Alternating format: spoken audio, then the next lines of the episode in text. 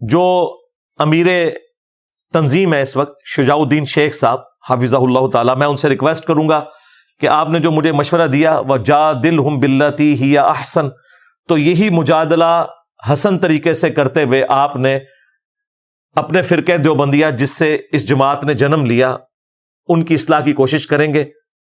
اپنے انداز میں مواد میں آپ کو دے دیتا ہوں۔ آپ نے ان کو آسن طریقے سے بتانا ہے کہ یہ عقائد قرآن و سنت کے بالکل منافی ہیں۔ اور اس کے لیے میں کوئی تاریخ کی کتاب نہیں اٹھا رہا، کوئی ملفوظات شریف نہیں اٹھا رہا۔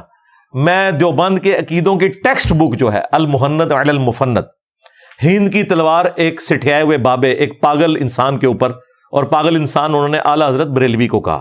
ہاں جی۔ اس سے آپ کو کچھ حوالے دوں گا۔ اور میں آپ سے ریکویسٹ کروں گا کہ یہ جو حوالے ہیں نا، ان کو آپ نے آسن طریقے سے مجادلہ کر کے ان کو بھی سمجھانا ہے اور ان کے ماننے والوں کو بھی سمجھانا ہے۔ پہلے تو کتاب کا نام احمد بریلوی کو انہوں نے مفنت کہا۔ یہ آپ نے ان کو سمجھانا ہے کہ ہمارے بزرگوں نے غلطی کی ہے، یہ سمجھانے کا انداز نہیں ہوتا۔ دوسرا، انہوں نے اس میں لکھا کہ احمد بریلوی اور ان کی پوری جماعت ایک شیطانی لشکر ہے جو ہم پہ حملہ آور ہوا ہے۔ جیسا کہ انبیاء اکرام پر شیاطین حملہ آور ہوتے تھے، علماء دیوبند رضی اللہ عنہم پر یہ حملہ آور ہوئے چودہویں صدی مولوی رضی اللہ عنہم۔ تو شیطان کا مطلب یہ کہ کافر کہہ دیا نا۔ شیطان انبیاء پہ مسلمان شیاطین حملہ آور ہوتے تھے، کافر ہوتے تھے۔ اچھا۔ تیسرا اس میں انہوں نے کہا کہ محمد بن عبد الواب صاحب کی پوری جماعت جو ہے یہ وہابی فرقہ، اہل حدیث، یہ خوارج کی ایک جماعت ہے۔ ان کو خارجی کہا۔ یہ آپ نے آسن طریقے سے انہیں سمجھانا ہے۔ چوتھی بات، اس کتاب کے اوپر آپ کے حکیم الامت اشرف علی تھانوی صاحب اور ڈاکٹر اسرار صاحب کے حکیم الامت اشرف علی تھانوی صاحب کے سگنیچر ہوئے ہوئے ہیں اور تیس علماء کے مزید سگنیچر ہیں۔ جس میں آپ کی جماعت کے بزرگان دین یوسف لدھیانوی صاحب بھی اور یہ لوگ بھی شامل ہیں سارے۔ بعد والے بھی اس میں اپنے سگنیچر وقت کے ساتھ ایڈ کر کر کے نا اس کو یعنی انڈورس کرتے رہتے ہیں۔ تو آپ نے یہ بتانا ہے کہ اشری تھانوی صاحب نے اس طرح کی کتاب کو انڈورس کیوں کیا؟ ٹھیک ہے جی۔ چار باتیں ہوں گی۔ پانچویں بات، اس میں عقیدہ انہوں نے لکھا ہے کہ ہم بزرگوں کی قبروں اور سینوں سے فیض لینے کے قائل ہیں۔ ہم بزرگوں کی قبروں اور سینوں سے فیض لینے کے قائل ہیں، اس طریقے پہ نہیں جو عوام میں رائج ہے، اس طریقے پہ جو خواص میں ہے۔ اب وہ خواص میں کون سا ہے؟ وہ آپ نے ہمیں بتانا ہے۔ انہوں نے تو آپ کو نہیں بتانا، ہم بتا دیتے ہیں کہ کیا ہے خواص کے اندر۔ بتا دیں؟ کس طریقے سے بتائیں؟ قبروں سے۔ جی انہوں نے بتایا ہوا ہے۔ اشرف تھانوی صاحب نے خود اس کی شرح میں کتاب لکھ دی ہے روایت سلاسہ اس میں انہوں نے لکھا ہے کہ قاسم ننوتوی صاحب مرنے کے چھ سال کے بعد خواب میں نہیں، بیداری میں اپنی قبر سے نکلے جو بند کے دو مولویوں کی صلح کرا کے دوبارہ قبر میں واپس چلے گئے۔ اور جس مولوی کے پاس آئے تھے، سخت سردیوں کے اندر بھی لحاظ کے اندر اس کا پسینہ چھوٹ گیا۔ ظاہر مردہ نکل کے آ جائے، تو ظاہر ہے بڑے بڑے بزرگان دین کا پسینہ نکل جائے گا۔ تو یہ قبر سے جائز طریقے سے یوں فیض ملتا ہے۔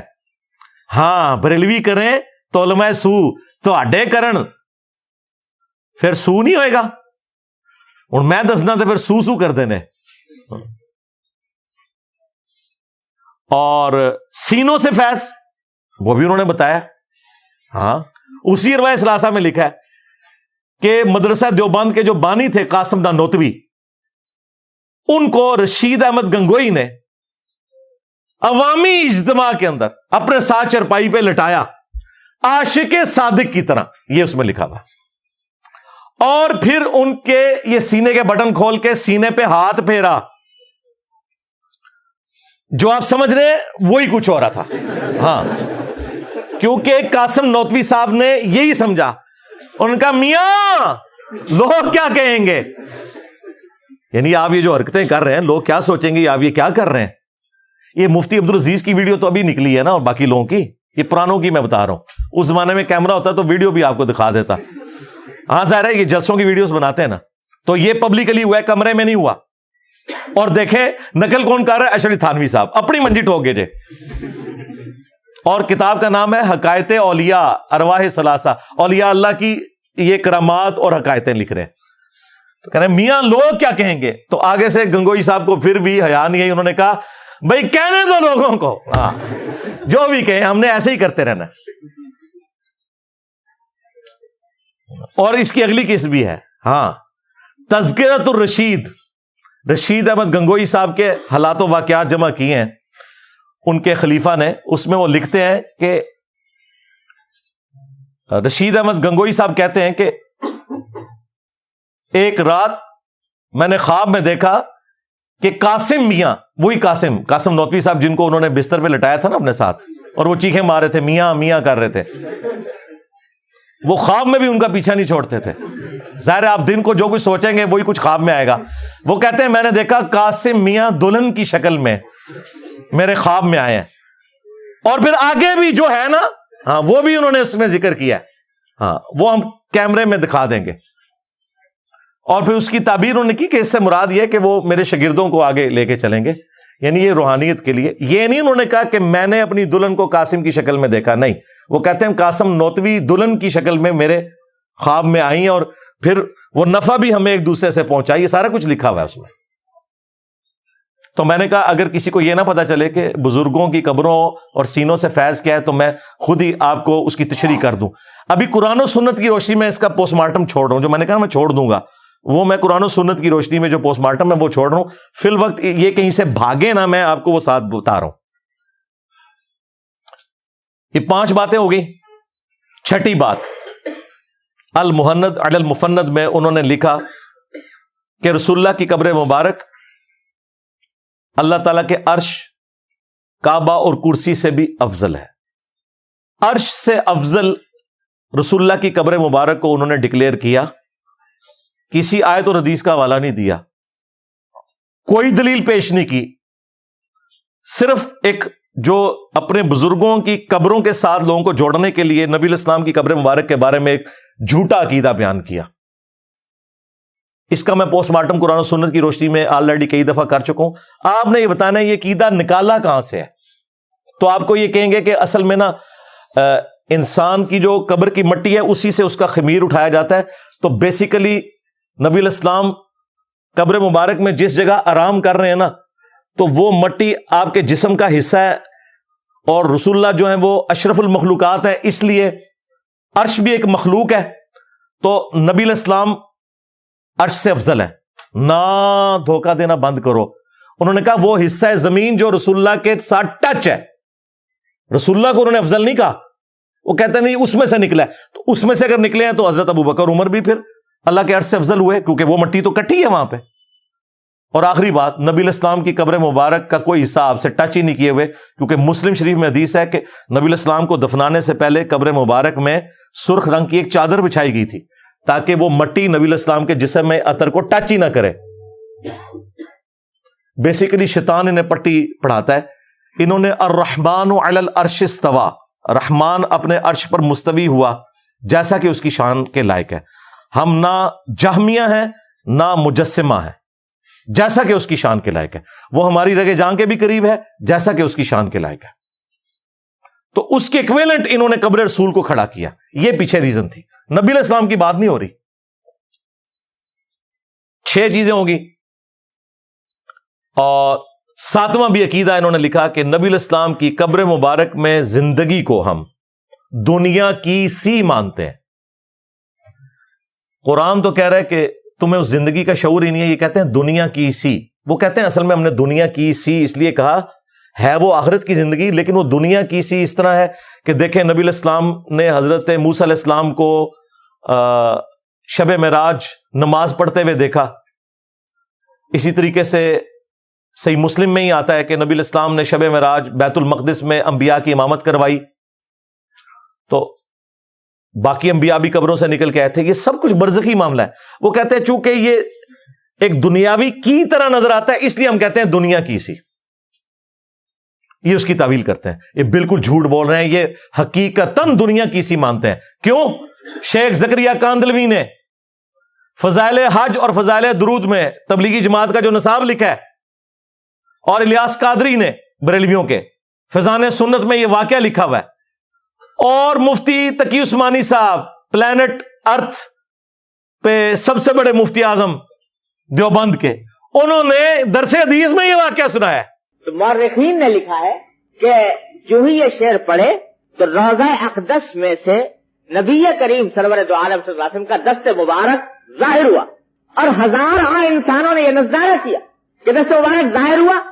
احمد کبیر رفائی رحمۃ اللہ نے دست مبارک کو بوسا دیا اور دست مبارک پھر واپس کرے اتنا عظیم الشان واقعہ ان کے ساتھ پیش آیا اور یہ مورخین نے متعدد تاریخوں میں لکھا ہے اور لکھا ہے کہ ہزارہ افراد کی موجودگی میں یہ واقعہ پیش آیا۔ اندازہ کرو، اے درس حدیث ہو رہا ہے کہ نبی الاسلام کی وفات کے ساڑھے پانچ سو سال کے بعد، پانچ سو پچپن ہجری میں، شیخ احمد رفائی صاحب جب قبر رسول پہ حاضر ہوئے، انہوں نے ناتیہ شار کے تو نبی الاسلام نے قبر اطر سے اپنا ہاتھ مبارک نکالا، خواب میں نہیں، بیداری میں۔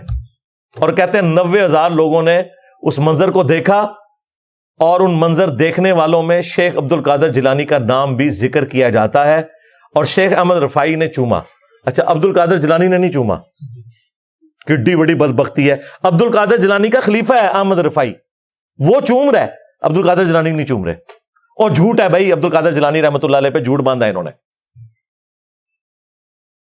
تو یہ واقعی حقیقت ہم دنیاوی مانتے ہیں۔ یہ خواب کا واقعہ نہیں لکھا، انہوں نے لکھا نوے ہزار لوگوں نے یہ منظر دیکھا ہے۔ جھوٹ بول رہے ہو۔ صحیح بخاری میں حضرت عمر کہتے ہیں، انا کنہ نتوسل الی کبھی نبی ہی نا صلی اللہ علیہ وآلہ وسلم۔ اے اللہ، جب تک تیرے نبی ہم میں موجود تھے، ہم ان کے ذریعے تیری طرف توسل اختیار کرتے تھے۔ اب ہم تیرے نبی کے چچا کو لائے ہیں، ان کی دعا کی برکت سے بارش نازل فرما۔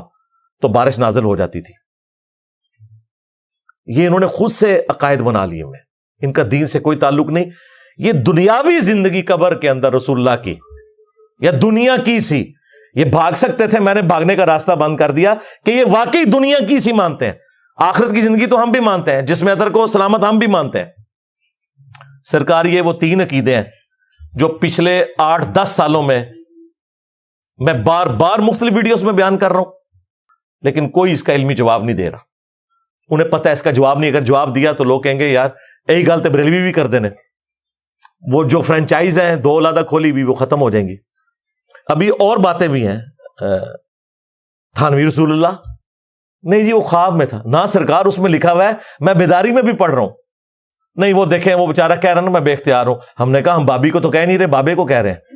بابے کو جب اس نے خط لکھا تو بابے نے کہا، اس میں تسلی تھی، تیرا پیر اشلی تھانوی متب سنت ہے، اس لیے تو نے اپنے پیر کے نام کا کلمہ پڑھا ہے۔ تو کیا ابو بکر، عمر، عثمان و علی کے بیت کرنے والے صحابہ اکرام یا تابعین ان کے ناموں کا کلمہ پڑھتے تھے؟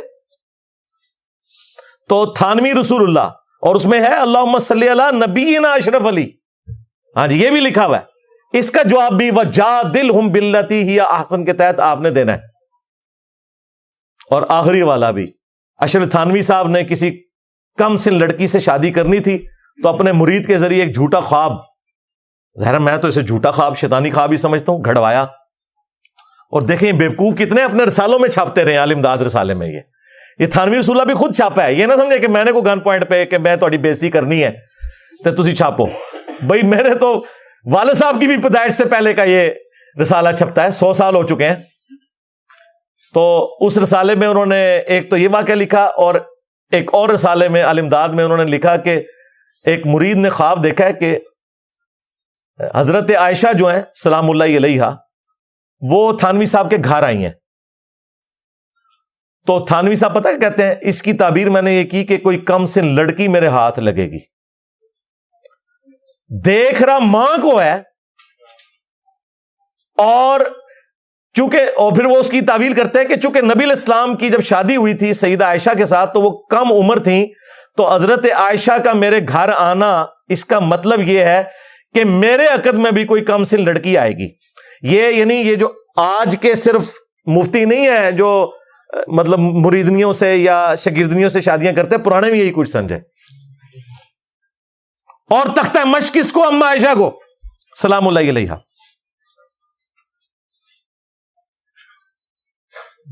اور باتیں ہمیں کرتے ہیں۔ کیا یہ گستاخی نہیں ہے؟ یہ شیطانی خواب نہیں ہے، جھوٹا خواب۔ دیکھ رہے ماں کو ان نبی اولا بالمؤمنین من انفسیم و ازواج امہاتہم۔ نبی مومنین کی جانوں سے بڑھ کر ان پر حق رکھتے ہیں نبی کی بیویاں امت کی مائیں اور کام اپنے سیدھے کر رہے ہو۔ تو دیکھو پھر اللہ نے کتنی بڑی بلا تمہارے اوپر چھوڑ دی ہے۔ ہاں۔ میرے نبی سا ہے ہی کوئی نہیں۔ تیرے بابے تھے شاہ ہی کوئی نہیں۔ صلو علی محمد وعلی محمد۔ اللہم صلی علی محمد وعلی آل محمد واصحاب محمد وازواج محمد وامت محمد۔ اجمعین الى یوم الدین آمین